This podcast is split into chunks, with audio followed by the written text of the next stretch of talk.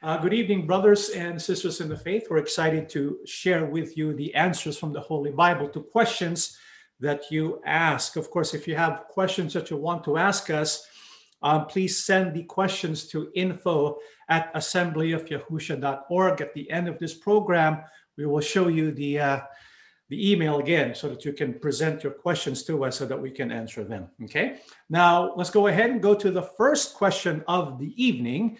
And the question is goes like this. Hello po, is it okay to use marijuana and other natural psychedelics recreationally? Of course, with minimal dosage. It's called microdosing, the right knowledge, and also if you won't abuse it. I don't use these, by the way. I'm just curious. Of course, we believe you don't use this. All right. But for those who are wondering, is marijuana, medical marijuana, natural psychedelics, can it be used recreationally? I think off the top of your head, you probably know the answer already, right? What do you think the answer is? No, no we do not use recreational drugs we do not use marijuana. You know, what are recre- recreational drugs and natural psychedelics in the first place? Well, according to the Alcohol and Drug Foundation, what are psychedelics? Psychedelics, also known as hallucinogens, are a class of psychoactive substances that produce changes in perception, mood, and cognitive processes. Psychedelics affect all the senses, altering a person's thinking, sense of time, and emotions. They can also cause a person to hallucinate, seeing or hearing things that do not exist or are distorted. There are many different kinds of psychedelics. Some occur naturally in trees, vines, seeds, fungi, and leaves. Others are made in laboratories. Now, of course, the Holy Bible doesn't flat out and categorically say you cannot use psychedelics. You cannot find a passage like that. You cannot use marijuana. You cannot use these different drugs that some people know about. However, the reason why we believe the Bible frowns and forbids us from using psychedelics and drugs for recreational use is because of its effect. What are the effects of psychedelics and other known recreational drugs? Well, according to this website, and I think we also know this, it produces changes in perception, in mood, and cognitive processes. So it affects our thinking. It affects our mood to the point that we begin to see things are not, that are not there and hear things that are not there. And so it begins to kind of alter our mind.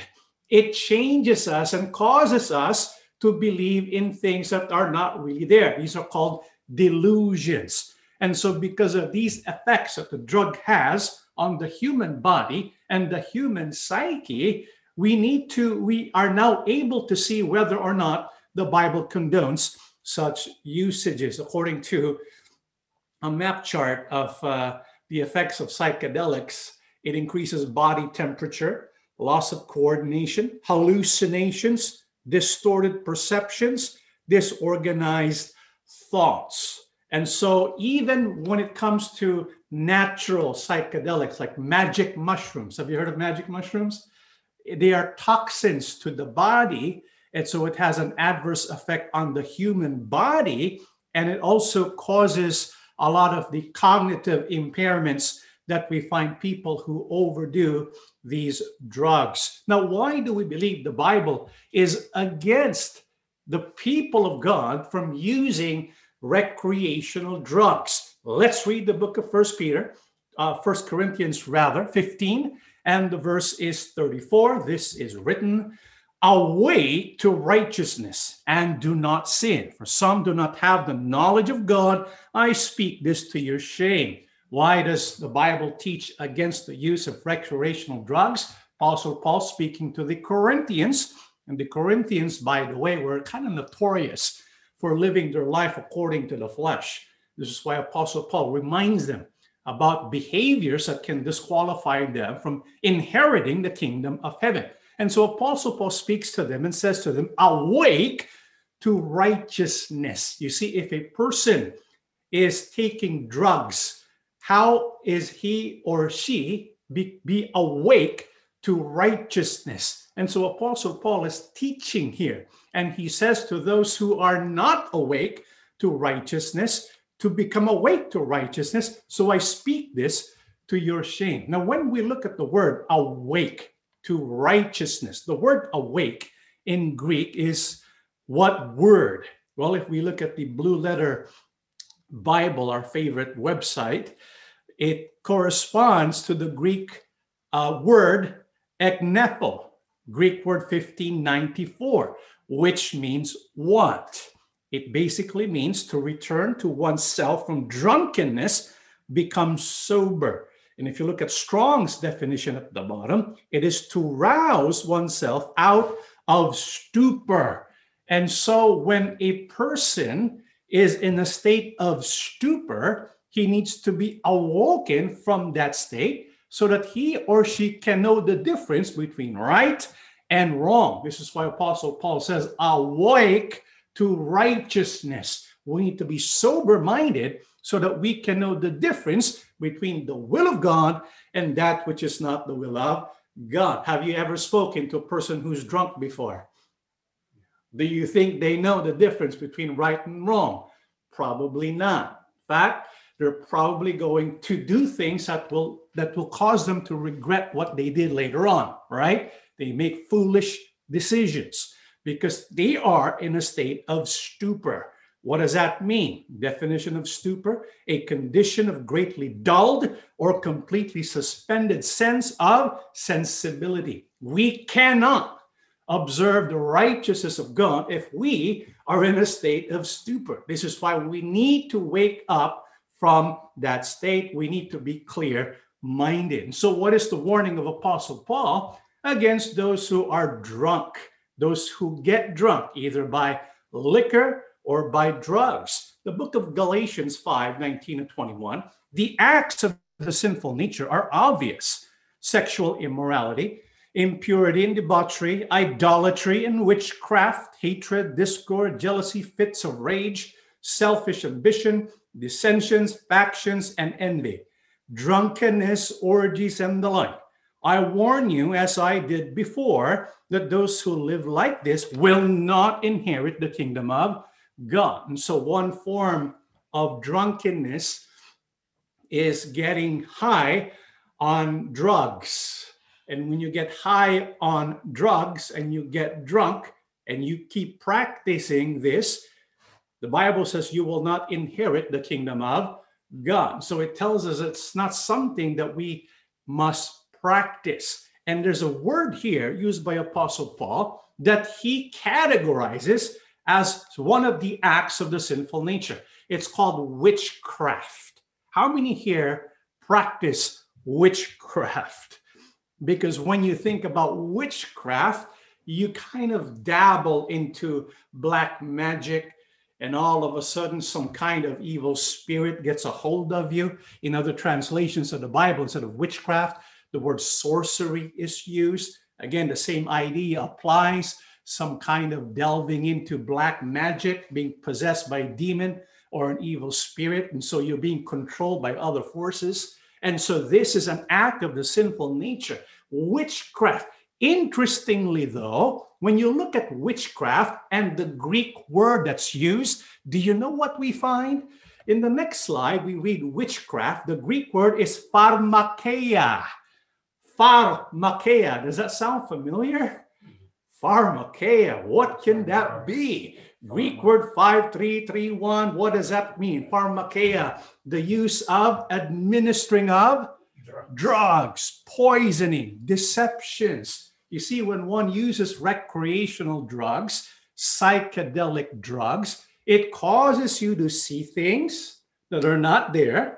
It causes you to be to to hear things that are not there. In other words, it's one way of deceiving yourself as a way of escape, but it's poisoning your mind through the use of drugs. This is why you dump that in together, you put it in one word, it's called witchcraft. Isn't that interesting? This is why when we think about drugs, we can associate that to sorcery and witchcraft. But, brother, I'm not going to get enough to get me into that kind of state. I'm only going to take a microdose, right? It has no effect on me. And so, are we allowed then to take a microdose of recreational drugs so that we are not going to end up abusing it and getting the high effect of using drugs? Well, this is what the Bible says in Ephesians 4:27. Don't give the devil a chance. Why will you even use a microdose if you don't want to get high in the first place? Doesn't make any sense. If you use a microdose, guess what you're doing? You're giving who a chance? The devil. Do you think he'll take that chance? Yeah, he's going to take that opportunity, that microdose, you say, he's going to use that opportunity to destroy your life. Do you believe drugs destroy? Yes. It will destroy your life physically, mentally. It will destroy your pocketbook. It will destroy your spiritual life. It will destroy your relationships, your family. And guess what? People who get hooked on drugs, how do they look physically? Do they look like, wow, she's beautiful? Oh, he's handsome. They don't have the look, right? You can tell when someone is using drugs and you want to keep away from people like that. And so, should we use drugs? No. Why? It's against the will of God, it's against the teachings of our Father. And what furthermore proves that we should never touch drugs, even if it's only with a micro dose. Let's read the book of Corinthians 6 19 to 20. Do you not know that your body is a temple of the Holy Spirit who is in, who is in you, whom you have received from God? You were not your own. You were bought at a price. Therefore, honor God with your body. And so, before you take that dose of drugs, which are which is toxic to the body, you need to ask for God's permission first. Right? This is why you should pray for that. Father, this drug I'm to take, and I take it into my body. What do you think God will say? No way. Why should we ask God if whether or not we can bring some of this stuff into our body?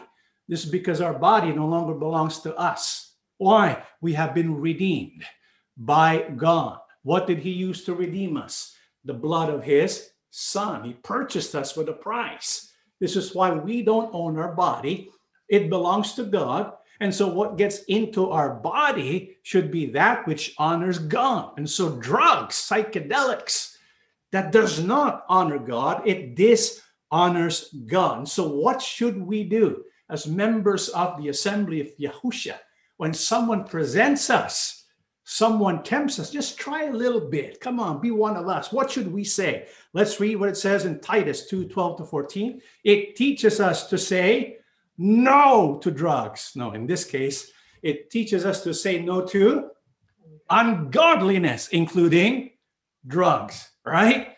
Say no to ungodliness and worldly passions and to live self controlled, upright, and godly lives in this present age while we wait for the blessed hope, the glorious appearing of our great and Savior, Savior Yahushua Christ, who gave himself for us to redeem us from all wickedness and to purify for himself a people that are his very own, eager to do what is good. And so, what should we do when we are surrounded by people who find it normal to do recreational drugs? Because nowadays whether we like to admit it or not drugs are everywhere. High school junior high school college. And so people want to get high. You, you watch tv you watch the movies you think it's okay to try it. Brethren do not even experiment. Bible says say no to that. Why that's because we have been redeemed from all wickedness. Yahushua died for us. And so while when we when he died for us, we can hope for the salvation of God. So we're waiting for Yahushua to return. However, we have something to do while we wait for Yahushua to return. What is that? We know to we need to go through a process of purification. Yahushua wants to purify us so that we only do that which is good. Drugs are no good. And we know Yahusha is coming back. and he does not want that his people are doing drugs. And so before judgment day comes, before Yahusha returns, what should be our focus? First Peter 4 7, the end of all things is near. Therefore, be clear minded and self controlled so that you can pray. How can we be clear minded if we are in a state of stupor or drunken highness because of drugs? It prevents us not only from knowing the righteousness of God, it prevents us from praying well to our God. And so before what while we wait for Yahusha's return, what should be our goal?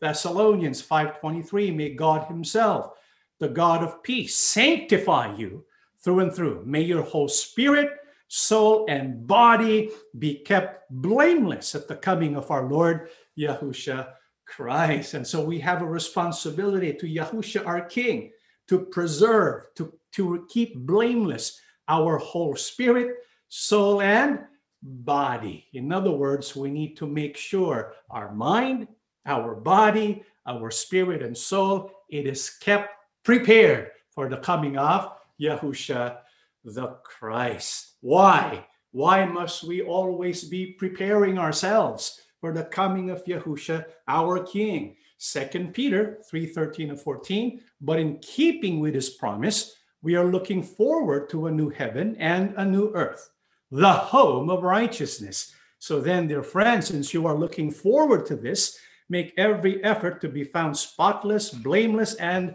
at peace with him. Apostle Peter tells us concerning the upcoming new heavens and the new earth. How many here believe we're going to have a new heaven and a new earth? I think we all do, right? Do you really believe that? Are we really placing our hope so that we are looking forward to new heavens and a new earth? Because if we are, we won't even try drugs. Do you know why people try drugs? It's because they're bored. What do they want to feel? They want to feel pleasure. They're bored with life. Maybe they want to escape. In other words, the reason why people try drugs is because they are sick and tired of their present reality and they're looking for a better one. However, drugs are not the answer. What's the answer? The answer is the home of righteousness. What is that? The new heavens and the new earth. You see, as people redeemed by Yahusha's blood, we have this eager desire this drive to be with God and His Son in heaven, so much so that we leave behind worldly passions. And so, what do we do? We make every effort to be found spotless, blameless, and at peace with Him. So, we need to be spotless and blameless. I think drugs is a big spot. And so, we must never think of engaging in uh, drugs and intoxic- intoxicating drinks. So we are addressing also the young members of the assembly. If we are involved with people who take drugs or use drugs, I think we should sever those relationships because uh, our character can be easily corrupted by bad character, right? And so we need to keep away. Don't give the devil a chance. That also applies when it comes to develop, developing or forming friendships. And so we need to be proactive when it comes to protecting ourselves from drugs, even at micro doses. I hope that's clear to everyone. So, no, no, and no. We must not even think about using or taking psychedelics and recreational drugs. Okay. All right. Next question, Brother John. Could you please discuss Second Corinthians 8 1 to 10? For my understanding, the brethren from Macedonia beg Apostle Paul if they could help the brethren in Judea. Gladly, let's talk about Second Corinthians 8 1 to, 1 to 10. Let's, eat, let's read 1 to 3. Our friends, we want you to know what God's grace has accomplished in the churches in Macedonia. They have been severely tested by the troubles they went through, but their joy was so great that they were extremely generous in their giving, even though they are very poor. I can assure you that they gave as much as they could and even more than they could of their own free will. And so, Apostle Paul writing to the Corinthians, because at this point there was this collection taking place to help the brethren in Judea, because there are people there suffering from famine. And so the followers of Yahusha decided, let's go send some help to the brethren there in Judea. And so the Corinthians uh, were able to find, you know, they heard about this and so they wanted to give. Apostle Paul wanted to inspire them. And so, guess what? What did they do? Because they wanted to inspire the Corinthian churches. They talked about the churches in Macedonia. Take a look at what the Macedonians did. And so, what was noteworthy about the church in Macedonia? Bible says they were very poor, right? Not only are they very poor, they were also severely tested by the troubles they went through. Can you imagine that? They were very poor and they were going through severe tests in their life.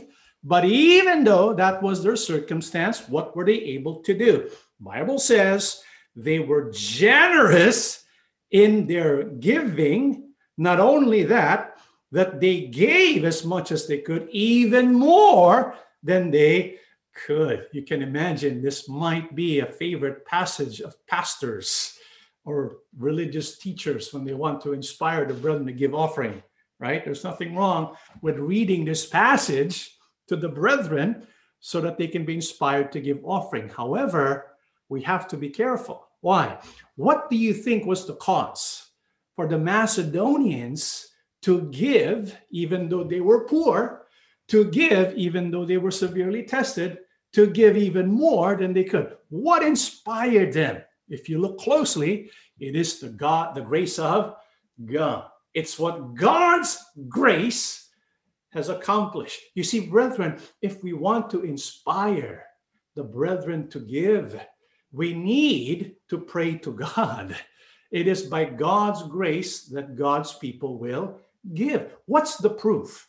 That the brethren in Macedonia gave out of God's grace. Because if you read verse 5, or verse 4 rather, it says, They begged us and pleaded for the privilege of having a part in helping God's people in Judea. That's the proof they gave because of God's grace. They did not give because they were forced to give. Because you, it, sometimes you can use a passage enough times and in such a way so that you are kind of forcing people to give. The Macedonians, they were begging for the, the privilege of being able to help God's people in Judea. And so there was no need to beg them, there was no need to ask them. They gave out of their own free will because what was at work in their heart? The grace of God. And so when people give because God's grace is activated in their life, that's the kind of giving we want to see. And so that we are able to give in a way that pleases God, what does Apostle Paul remind us? We read 8 4. Let's read now 9 7. You must each decide in your heart how much to give, and don't give reluctantly or in response to pressure for God loves a, per, a person who gives cheerfully. And so when we give, we should give with a cheerful heart, right? What we must not give in response to pressure. Here's my question for you When does a person give because of pressure? When you keep repeating the same command over and over and over and over again. What happens? You're forcing that brother or that sister to give, right? And if they give in response to pressure, that's not the grace of God. That's the use of words to coerce a person to give. We must never practice that in the assembly of Yahusha. We need to give in such a way so that we become cheerful givers not givers who respond to pressure. Let's go to the next question. Is it all right for a religion to have business? Ooh, fishy, fishy. What will be the consequence if they mix business with religion? Well, according to the Holy Scriptures, well, my question, you know, about a religion that also has a business, you know, my question is, why do you need a business? Right? Because according to the Holy Scripture, according to Apostle Paul, the needs of God's people, how are they satisfied financially? Let's read the book of Second Corinthians 9 11 13. You will be made rich in every way so that you can be generous on every occasion. And through us, your generosity will result in thanksgiving to God. The service, this service that you perform, is not only supplying the needs of God's people but is also overflowing in many expressions of thanks to God. Because of the service by which you have proved yourselves, men will praise God for the obedience that accompanies your confession of the gospel of Christ and for your generosity in sharing with them and with everyone else. According to Apostle Paul, what should fund financially the needs of God's people? It is the service of generous giving. From who? The brethren who give offering. How do they give? By the grace of God. They're not forced to give. And so Apostle Paul does not say that the church should engage in business. Did he say that? I don't think that's in scriptures where the church should set up their own business practice. The needs financially of God's people must be supplied through the offerings that they present to God through Yahusha the Christ. And so if you belong to a church and the church you belong to has a business practice, I think you should you should ask the pastor, you know, what are you what are you doing to all the money that's being collected? Why do you have to have a business? Why do you need to have other sources of funding? Isn't the offering enough? Right. And so I think this calls for more transparency on the part of pastors and religious leaders. Because if a church needs or feels a need to have to start a business in addition to the offering that they get, that should be a red flag and it's something that we need to look into. However, according to Apostle Paul, what is the warning if one is to use religion as a way to make money. In the book of Timothy 6 5, and constant arguments from people whose minds do not function and who no longer have the truth. They think that religion is a way to become rich. This is why it's not appropriate for a church to have a business. Why? Because they're going to use religion. And when it comes to religion, you bring up the name of who? Yahusha, right? Maybe you're called the assembly of Yahusha. And then we're going to start a business. The assembly of Yahusha is going to start a business. That's not good, right? We're involving the name of Yahusha in the business as a way to become rich. That's a misuse of the name of your religion.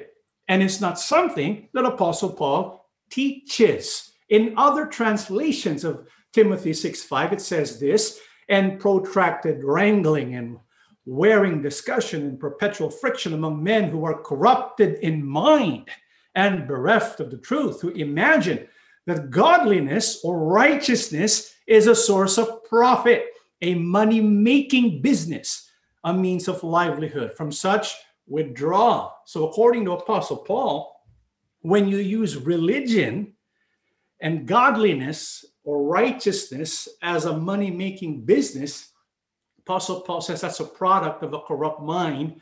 From such, you have to withdraw. And so we should not take advantage of people who belong to our assembly or our church because they belong to the assembly or the church. Sometimes we use the word godliness, righteousness. You know, we use those buzzwords and convince them to kind of join into a business venture or have a partnership where you make money out of business. That's not good. It's a product of a corrupt mind. I even heard once there was a, a preacher, a pastor, some of the prosperity gospel preachers. He even said, you know, if you are not rich, you are not a true servant of God. Have you heard that before? If you are not rich, you are not a true son or daughter of God because the true sons and daughters of God are rich. Is that true? Is a true son and daughter of God rich? Yeah, but in a different way. We read verse 5. Let's read 6 to 8. Well, religion does make us very rich if we are satisfied with what we have. What did we bring into the world? Nothing. What can we take out of the world? Nothing. So then, if we have food and clothes, that should be enough for us, which is why I want to ask the question again why does the church need to have another business? What else do they want? The Bible says religion does make you rich if you're satisfied with what you have. You see, true riches comes from contentment. True religion comes from love having enough, and that means having food and clothes. That's good enough. This is why you should never use religion as a way to make money. Why? Because it brings a lot of danger. What kind of danger? Let's read verses 9 to 11. But those who want to get rich fall into temptation and are caught in the trap of many foolish and harmful desires, which pull them down to ruin and destruction. For the love of money is a source of all kinds of evil. Some have been so eager to have it that they have wandered away from the faith and have broken their hearts with many sorrows. But you, men of God, avoid all these things. Strive for righteousness, godliness, faith, love, endurance, and gentleness. You see, the focus of a religion, the focus of the church must not be making money. Why? Because the love of money is what? Source of all kinds of evil. There have been many churches because of their pursuit in riches and money. What happened to them? Their pastor gets arrested, right? Have you heard about that? There's many instances like that. There are pastors who are filthy rich. There are people who misuse religion to get rich. However, it's a trap. It brings destruction not only physical destruction, but especially spiritual destruction. This is why our focus must not be to get rich. What instead should be our focus? At the bottom, strive for righteousness, godliness, faith, love, endurance, and gentleness. Can you imagine you belong to a church and your focus is dabbling in all, all these different businesses? That's not good. You should not be focused on that. You should be focused on the kingdom of God, preaching the words of God. Now, if it's wrong to use the church as a foundation or the church as a basis for launching different business ventures, what is even worse than that?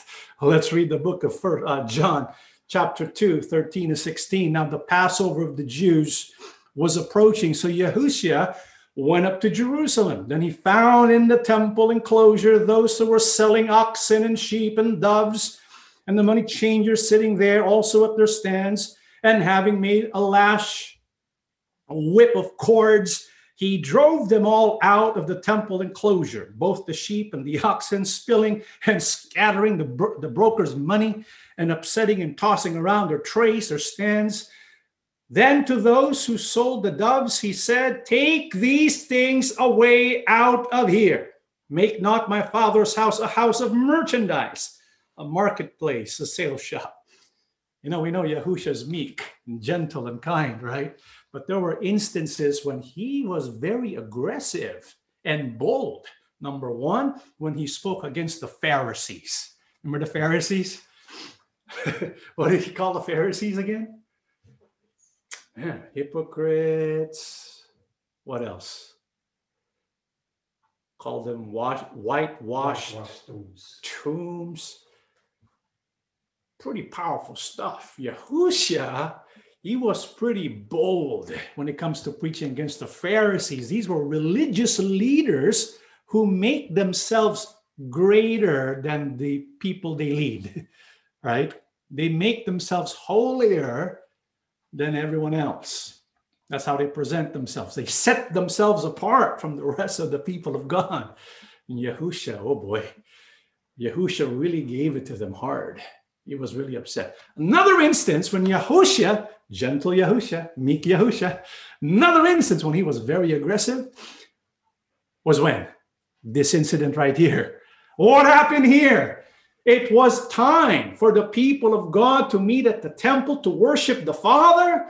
But what were the people doing at the enclosure of the temple? They were selling oxen and sheep and doves. Money changers were there. In other words, they turned the temple of Yahuwah into a house of merchandise, a marketplace, a sales shop. Can you imagine? It's supposed to be a worship gathering. And you use that to sell your products, your items, using the congregation as a way to promote whatever it is that you are selling. Yahushua did not like that. So much so, he made a whip of cords and he drove them all out of the temple. But you know what's even worse than that? When the products is being sold by the church itself. And they're using the members to sell it for them, to make it for them. That's slavery. That Yahusha is very upset with. Are we surprised, though, that there are religions today who abuse the brotherhood? Are we surprised that there are people today who use religion as a way to get rich. We're not. Why? Because Apostle Paul spoke about this long ago. What did he say? Second Timothy 3 1 to 5. Remember that there will be difficult times in the last days. People will be selfish, greedy, boastful, and conceited. They will be insulting, disobedient to their parents, ungrateful, and irreligious. They will be unkind, merciless, slanderers, violent, and fierce. They will hate the good they will be treacherous, reckless, and swollen with pride. They will love pleasure rather than God. They will hold to the outward form of our religion, but reject its real power. Keep away from such people. Remember a while ago, Apostle Paul, when he wrote to Timothy, he said there are people who use religion as a way to get rich. Keep away from such people. He's also saying the same thing here. In the last days, what did he say? Will become of people They'll be greedy, selfish. Is that true? Yeah. And even when it comes to religion, what characterizes the religions of the world? Bible says they will hold to the outward form of religion, but deny its real power. Do you know where the real power of religion works at? In your heart, in your mind. The focus is on internal transformation so that you live a moral life, a holy life. But many religions in the world today, according to Apostle Paul, in the last days, what will be the focus of religion? Not the inward change, but the external splendor. All they want to focus on is how we can make the outside look good. Nice looking places and edifices instead of focusing on the inside. The transforming power of religion is to transform you from the inside out. But many people today, they will hold on to the outward form of religion and reject its real power. This is why we're not surprised. Many religions today, they use religion as a way to make money. We must not be like that. Apostle Paul even says, keep away from such people. So if you belong to a religion like that, obey what Apostle Paul says. Get away from that kind of religion. Get away from that church right away. Okay. All right, let's go to the next question. Blank, a defender in our group, has a nagging question. She said uh, she was asking Blank for the answers, and Blank said might be a good question for the Q and A. This was their conversation with the questions. Those who believe that Yahushua is God Will they go to the LOF? What is LOF? Will they go to the lake of fire? So the question is if a person, for example, there's a person who believes in Yahusha, believe in Christ, right? They have faith in Christ. But their faith in Christ, what they believe about Christ is that he is God. Does that mean this person is going to go to the lake of fire? Well, let's go ahead and look into this question. It's a very difficult question, uh, mind you. But according to the Holy Scriptures, who are going to be saved? Who are going to receive salvation from the lake of fire? In the book of John 3 16 18, for God so loved the world that he gave his one and only Son, that whoever believes in him shall not perish but have eternal life. For God did not send his Son into the world to condemn the world but to save the world through him. Whoever believes in him is not condemned, but whoever does not believe stands condemned already because he has not believed in the name of God's one and only Son. And so, according to Yahusha himself, who are the ones who will not be condemned to perish in the lake of fire? Who are they? Those who believe in Yahusha, right? Those who believe in the Christ. If one is to believe in the Christ, what is the promise of Yahusha? They will not be condemned. Instead, they will have what? Eternal life. We want eternal life. And here's Yahusha. He was teaching to the people there. He's teaching to us now by means of the gospel. He's telling us we must believe in Yahusha. Here's the, the question though. What must we believe about Yahusha? In that passage, are two things that we need to believe about Yahusha. What are they? Number one, that he is the only son of God. So do we believe that Yahusha is the son of God? Take note, it doesn't say there that we are to believe that Yahusha is God the Son. It doesn't say that in the Bible, does it? Nowhere in the Holy Scriptures does Yahusha ever teach that he is God. The teaching that Yahusha is God is a teaching that came after the death of the apostles. It was an invented teaching. The Trinity is not in the Bible. What is in the Bible is that Yahushua is the Son of God. What Yahushua is telling us to believe is that he is not God, not God the Son, but the Son of God. What else must we believe concerning Yahushua? The bottom, it says we are to believe in his name, right? we must believe in the name of God's one and only Son. What is his name? It is Yahushua. What also must we believe concerning the Son so that we can receive salvation? Romans 10 9 to 11. That if you confess with your mouth Yahushua is Lord and believe in your heart that God raised him from the dead, you will be saved. Very clear, right? For it is with your heart that you believe and are justified and it is with your mouth that you confess and are saved. As the scripture says, anyone who trusts in him will never be put to shame. So, Apostle Paul, in addition to what Yahusha says, there's also something we need to believe about the Son of God so that we can be saved. What is that? We need to believe that Yahusha is Lord.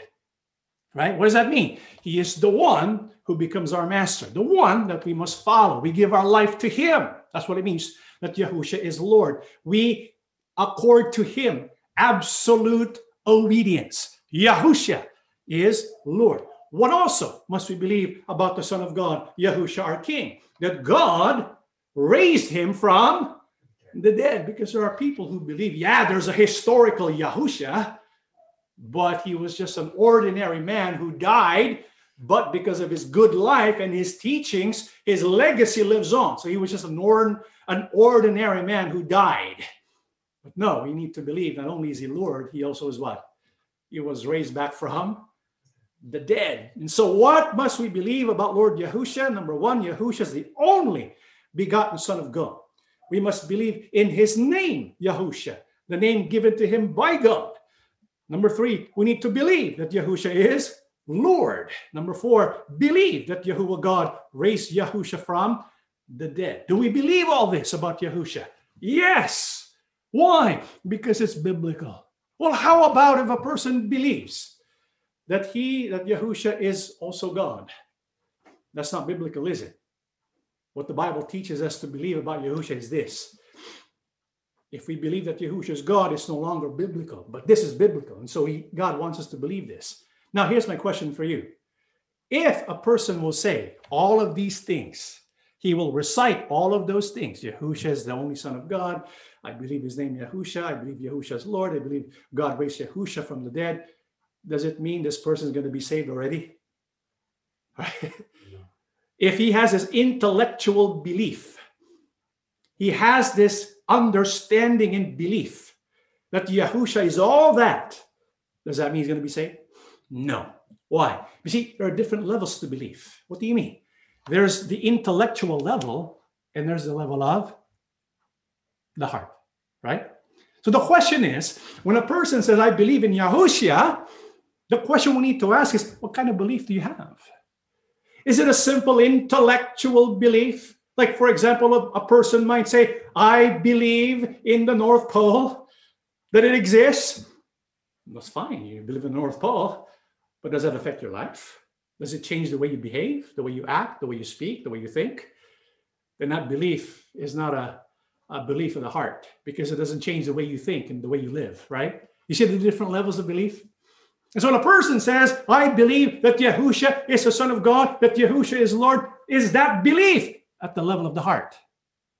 Does it change the way you live? Does it change the way you think? See, that's the kind of belief that the Bible wants to, to teach us. This is why in Romans 10 9 to 11, that if you confess with your mouth Yahusha is Lord and believe in your heart not just with the mind, not just an intellectual understanding that you agree with, but something that changes you from the heart. How can we recognize this kind of belief? Anyone who trusts in Him will never be put to shame. Those who have a belief, not just in the mind, but also in the heart, that's the person who will not be put to shame. So when it comes to believing in Yahushua, we need to believe with our mind and we need to also believe with our hearts. So, what kind of belief does a person have when he or she believes in the heart? James 2 14 and 20. What good is it, my brothers, if a man claims to have faith but has no deeds? Can such faith save him? Suppose a brother or sister is without clothes and daily food if one of you says to him, Go, I wish you well, keep warm and well fed, but does nothing about his physical needs, what good is it?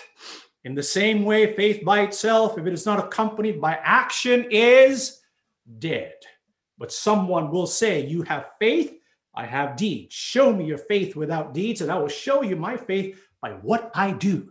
You believe that there's one God? Good. Even the demons believe and shudder. You foolish man, do you want evidence that faith without deeds is useless? What kind of faith? Is faith from the heart. It is faith that is proven by deeds, by actions. This is why if a person believes, not just intellectually, but believes in his heart, it results in works. What kind of works? Good works based on faith and love for Yahuwah God and Yahusha HaMashiach. So if a person has faith in Yahusha to the point that he obeys the teachings of Yahusha, let's say because of his love and faith in Yahusha, he goes to a place in Africa and he gives his service. Maybe he's a doctor. And so he spends like 20 years of his life in Africa providing free service for the people who need service. Is that a good deed? Oh, doctor, why are you doing all this?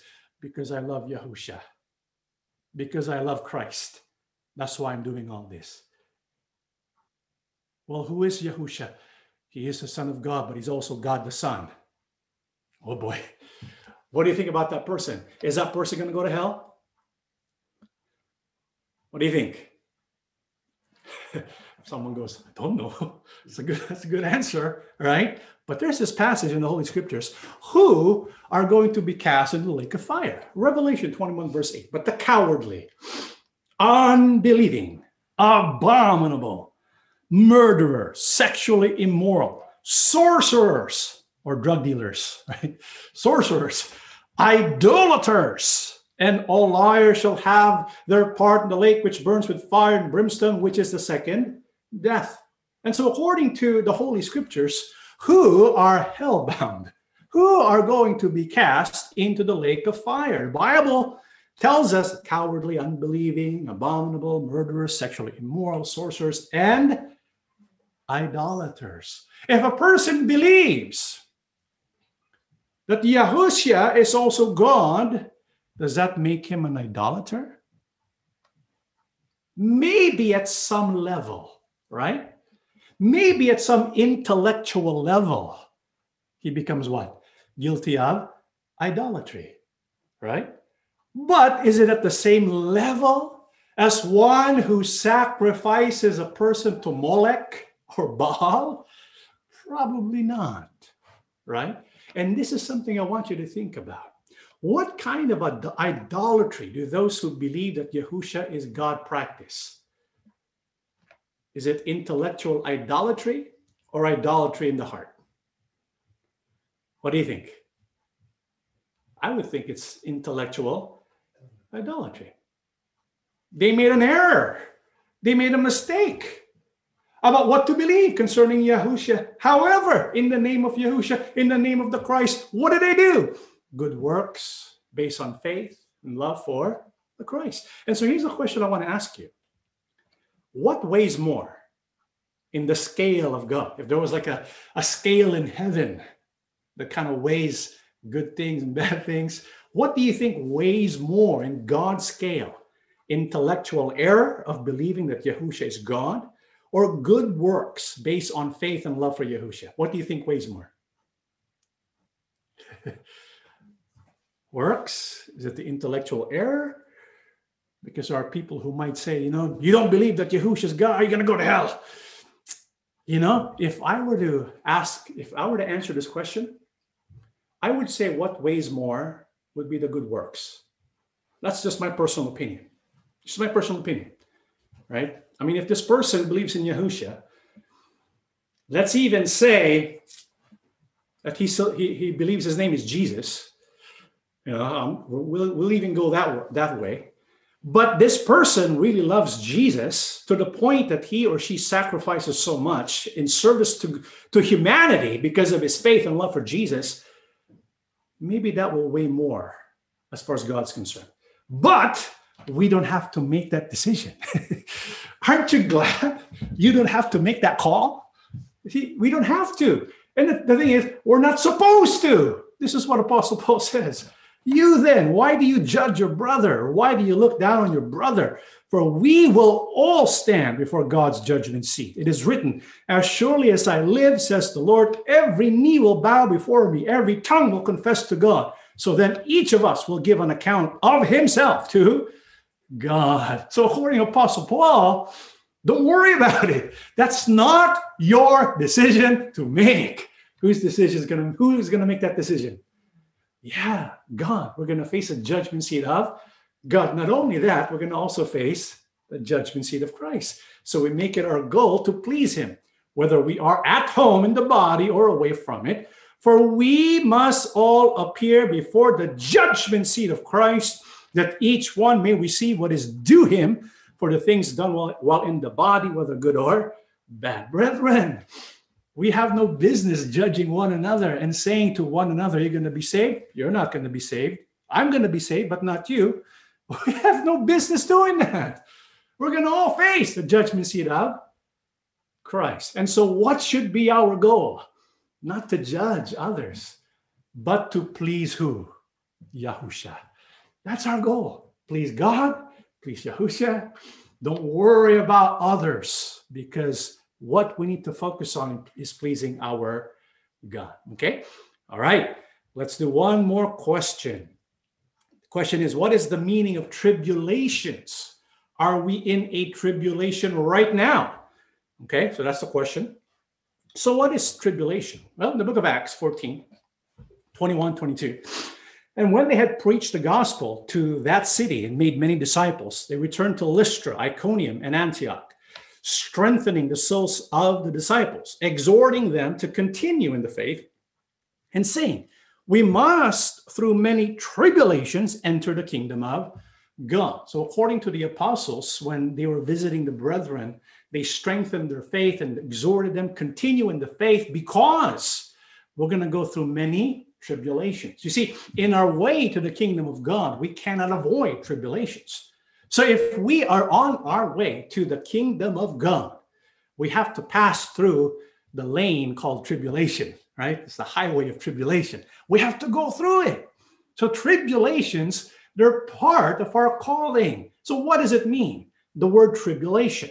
In the Greek, it's uh, thlipsis, Greek word 2347, which means what? Affliction, trouble, anguish, persecution, afflicted. Uh, another biblical usage is oppression, affliction, tribulation, distress, right? And so these are the things that we have to go through anguish, oppression, persecution. Why are we not surprised that we go through tribulation? The book of John 15, 18, and 21. If the world hates you, you know that it hated me before it hated you. If you were of the world, the world will love its own. Yet because you are not of the world, but I chose you out of the world, therefore the world hates you. Remember the word that I said to you a servant is not greater than his master. If they persecuted me, they will also persecute you. If they kept my word, they will keep yours also. But all these things they will do to you for my name's sake, because they do not know him who sent me. So, according to Yahusha himself, what are some of the tribulations that we have to endure? Hatred and persecution from the world. And so, if we decide to be a follower of Yahusha, what does he tell us? He says, If they persecuted me, the master, they will persecute you as well, the disciple. And so, if we accept Yahusha as Lord, we must accept the entire package. We have to also accept what goes after, what comes after those who accept Yahusha as their Lord. It means we're going to be persecuted and hated. Not only that, but also must we be prepared to experience. 1 Peter 4 12 to 14, dear friends, do not be surprised at the painful trial you are suffering, as though something strange were happening to you, but rejoice that you participate in the sufferings of Christ, so that you will be overjoyed when his glory is revealed. If you are insulted because of the name of Christ, you are blessed, for the spirit of glory and of God rests on you. And so, according to Yahusha himself, we will be hated. We will be, what was that again? Hated. What's number two? Persecuted. According to Apostle Peter, we will go through trials and sufferings and insults. All of this is part of our participation in the sufferings of Yahusha.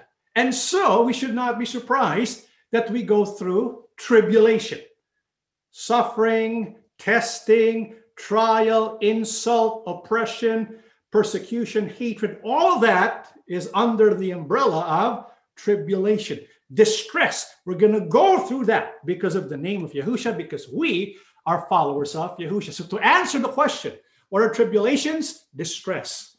Are we in it now? Yes. We were in it ever since we decided to be followers of Yahusha. However, there's a difference between tribulations and the great tribulation. It's when you take it to a different level exponentially. Yes, we're going through tribulations now, but I don't believe we are yet in the great tribulation because when we are in the great tribulation, you will definitely know. Yes, why do we say that? And when will this great tribulation be? Why do we believe we're not yet in the great tribulation? We're in tribulations, yes, but not yet at that level called the great tribulation. Well, this is what Yahusha says. I want you to read Matthew 24 uh, tonight if you can, because Yahusha tells us in advance what is to come. He begins in 1 to 2. Yahusha went out and departed from the temple, and his disciples came up to him, showing uh, to show him the building the buildings of the temple. And Yahusha said to them, Do you not see all these things? Assuredly, I say to you, not one stone shall be left here upon another that shall not be thrown down. So Yahusha is telling them what's going to happen in the immediate future. Okay? The immediate future. What will happen in the immediate future? Yahusha says, Not one stone shall be left here upon another that shall not be thrown down. We, he was referring to the buildings of the temple. So, what was Yahusha saying to his disciples? He said, This temple that you see right now, soon it's all going to be gone, left in rubble, complete rubble. However, he doesn't finish in verses 1 to 2. He keeps going. Uh, now, as he sat on the Mount of Olives, the disciples came to him privately, saying, Tell us When will these things be? And what will be the sign of your coming and of the end of the age? So Yahusha says, as soon as he's gone, the first thing's going to happen is the, the temple will be destroyed, right? And when was that fulfilled? If you still remember, when was the temple completely destroyed? 70 AD. Remember? 70 AD. It was completely destroyed. But that was not the sign of the end of the age. And so his disciples are now asking, okay, when you're you're going to leave, temple's going to be destroyed, but you're going to come back. So what are the signs of your coming, of the end of the age? So Yahusha keeps going, verse 4 to 8. And Yahusha answered and said to them, Take heed that no one deceives you, for many will come in my name, saying, I am the Christ, and will deceive many. It's going to be deception. And you will hear of wars and rumors of wars. See that you are not troubled, for all these things must come to pass. But the end is not yet. For nation will rise against nation, and kingdom against kingdom. There will be famines, pestilences, and earthquakes in various places. All these are the beginning of sorrows. And so, after the destruction of the temple in 70 AD, which would happen soon after Yahusha goes to heaven, before he comes back to earth, what will happen first? Nation will rise against nation, wars, rumors of wars. This was fulfilled 1914 and 19. When was World War Number two? 39? 39. Yeah. That was a long time ago, right? Soon after the wars, what also will happen? Famines, pestilences, earthquakes in various places. And then Yahusha says, it's just the beginning. it's just the beginning of sorrows. Because what else is going to happen? What are some of the signs that would signal the arrival or the coming back of Yahusha? 9 to 13. And they will deliver you up to tribulation and kill you. And you will be hated by all nations for my name's sake. And then many will be offended, will betray one another, and will hate one another. Then many false prophets will rise up and deceive many and because lawlessness will abound, the love of many will grow cold, but he who endures to the end shall be saved. So after the wars and rumors of wars and the beginning of sorrows, what will happen next? It's the, the uh, there's always going to be a deception. There's always going to be false prophets, beginning, middle, end. Always going to be false prophets. You notice that? There's always false prophets and deceive, deception. But what is noteworthy here is the lawlessness will abound and the love of many will grow cold. And this is also what we witness today. What else? The book of Matthew 24 14, and this gospel of the kingdom will be preached in all the world as a witness to all the nations. And then the end will come. So, what else is the sign that signal the second advent of Yahusha, our King? Bible says the, the gospel will be preached and serve as a witness to all the nations. Is that happening now? You know, because of a powerful instrument today that did not exist back then, this is really, really plausible. What is that? What do we have today that the apostles never had? Could never. We have social media, we have the internet, right? The internet is making the gospel available to all the nations to serve as a witness. What does that tell you? We are living at the time when the end is going to come very, very soon. However, we're not yet at the Great Tribulation.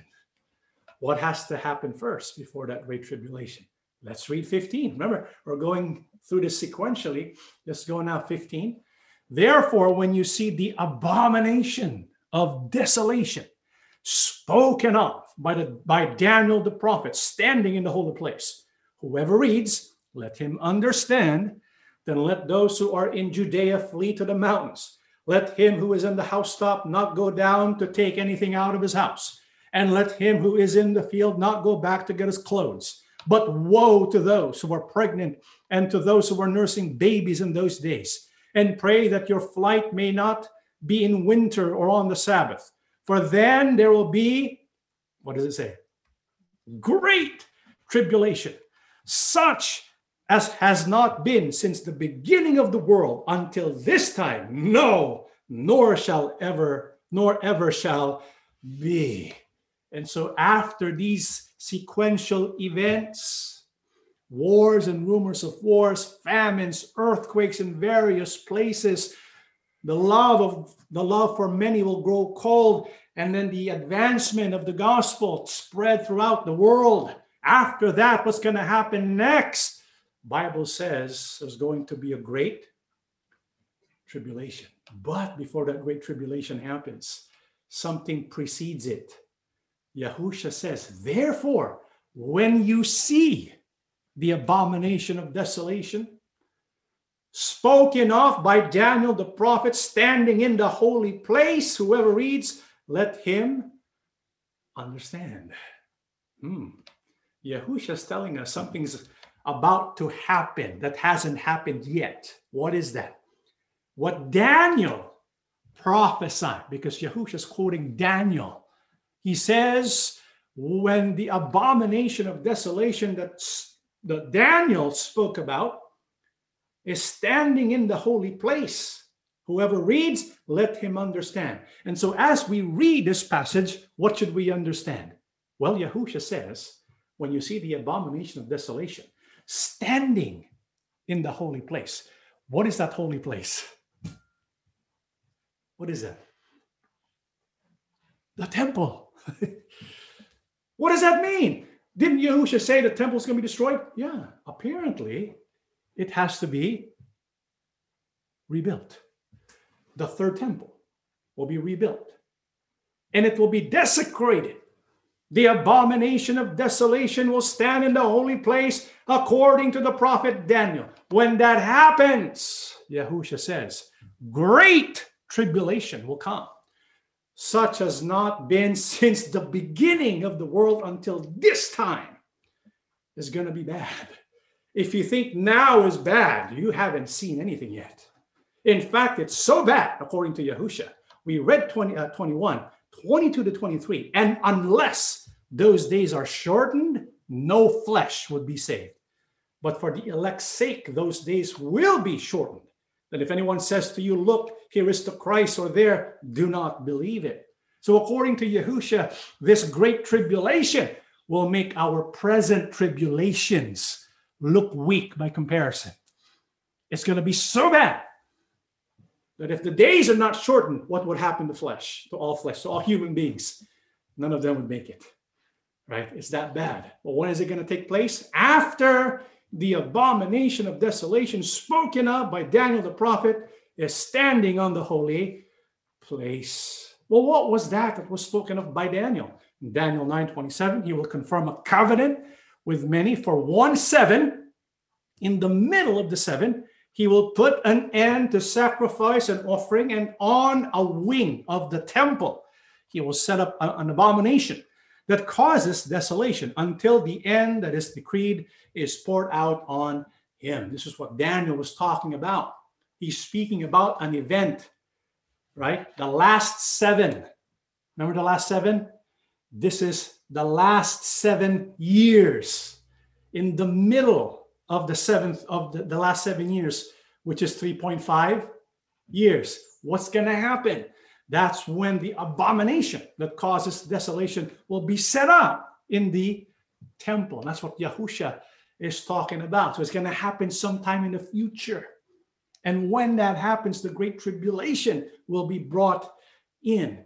However, you know, because the Bible is all about pattern, this pattern of an antichrist, this pattern of someone who will desecrate the temple and bring abomination that causes desolation, it has already happened before. How so? Who became the first fulfillment of this prophecy of Daniel, but not to the extent that it goes all the way, because the full extent of this prophecy will take place at the seventh, the, the last seven, the end of days. But even before that, what was the initial fulfillment? From GotQuestions.org, there's a person named Antiochus Epiphanes. How many here are familiar with Antiochus Epiphanes? Nobody here? Yeah, he's a very strange king, but he lived during uh, from 175 BC until 164 BC He was like the king.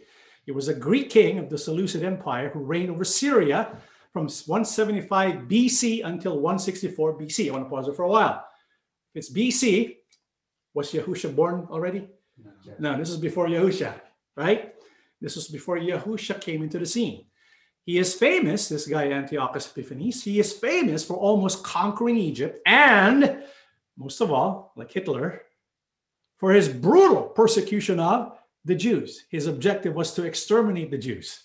You see, Satan doesn't want the Jews to survive. This is why, ever since the captivity, the there's been one attack after the other of trying to exterminate the Jews. And Antiochus Epiphanes was one of the first ones to do that. And uh, so he was he was known for the brutal persecution of the Jews, which precipitated the Maccabean revolt. Antiochus Epiphanes was a ruthless and often capricious ruler.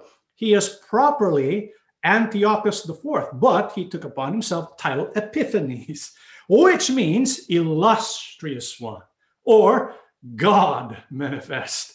However, his bizarre and blasphemous behavior earned him another nickname among the Jews, Epimanes, which means mad one. Maybe this is where they got the mad king persona from Game of Thrones. He was a mad king. You know how mad he was? Because of his brutal persecution of the Jews? Well, let's keep reading. In an act of brazen disrespect, Antiochus raided the temple in Jerusalem, stealing its treasures, setting up an altar to Zeus, and sacrificing swine on the altar. Can you imagine the blasphemy? Right? Can you imagine the uproar that the Jewish people went through because of this desecration? When the Jews expressed their outrage over the profaning of the temple, Antiochus responded by slaughtering a great number of the Jews and selling others into slavery. He issued even more draconian decrees. Performing the rite of circumcision was punishable by death, and Jews everywhere were ordered to sacrifice to pagan gods and eat pig flesh. Imagine that. That's Antiochus Epiphanes. He was the first one to, to follow the pattern of the Antichrist. But you know, eventually there was a an uprising, a Jewish revolt, and they were successful. And because of their success, it was celebrated as a holiday now. It's called Hanukkah. That's where Hanukkah comes from, because they were able to revolt against Antiochus. However, this desecration of the temple is going to happen again. because Yahusha says because Yahusha, remember, came into the scene after this event with Antiochus Epiphanes. Yahusha says the abomination of desolation, spoken of by Daniel, is going to happen. And when it happens, there's going to be a great tribulation. And when will it happen? In the middle of the seven. At the end of days. And immediately after the tribulation, because we know when this antichrist this beast who is a form of antiochus epiphanes this is why i believe if you want to identify the identity of this person in the future who will destroy the temple or who will desecrate the temple not destroy it you cannot desecrate the temple if you've destroyed it. To desecrate means, you know, you sacrifice like swine on the altar. And so apparently it's going to be set up, right?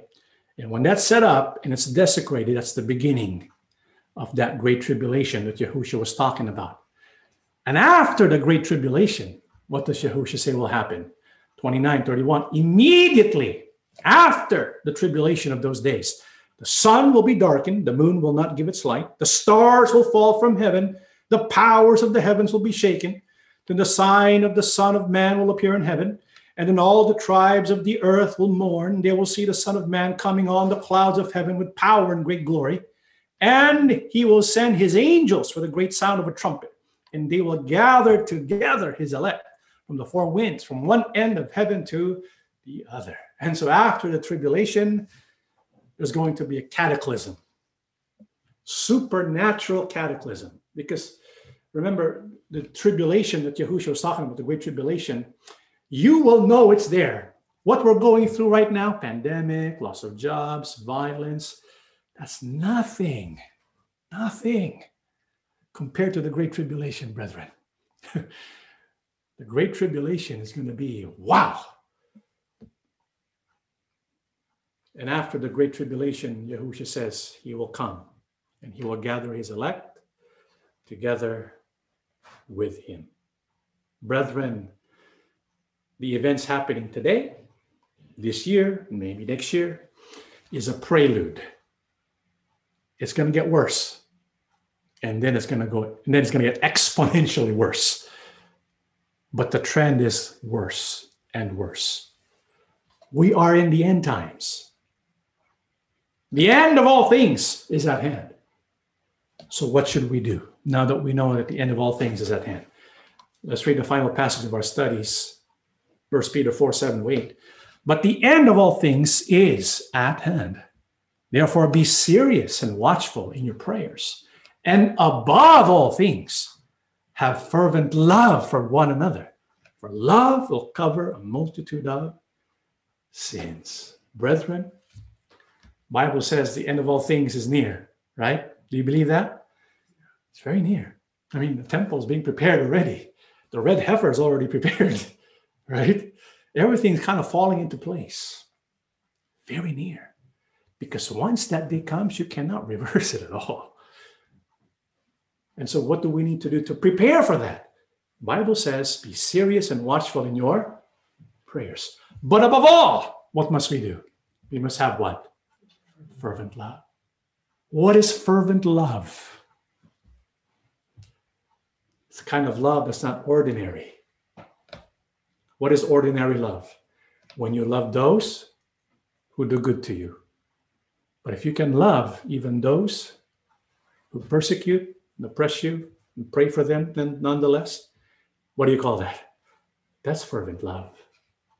The Bible says fervent love will cover a multitude of sins.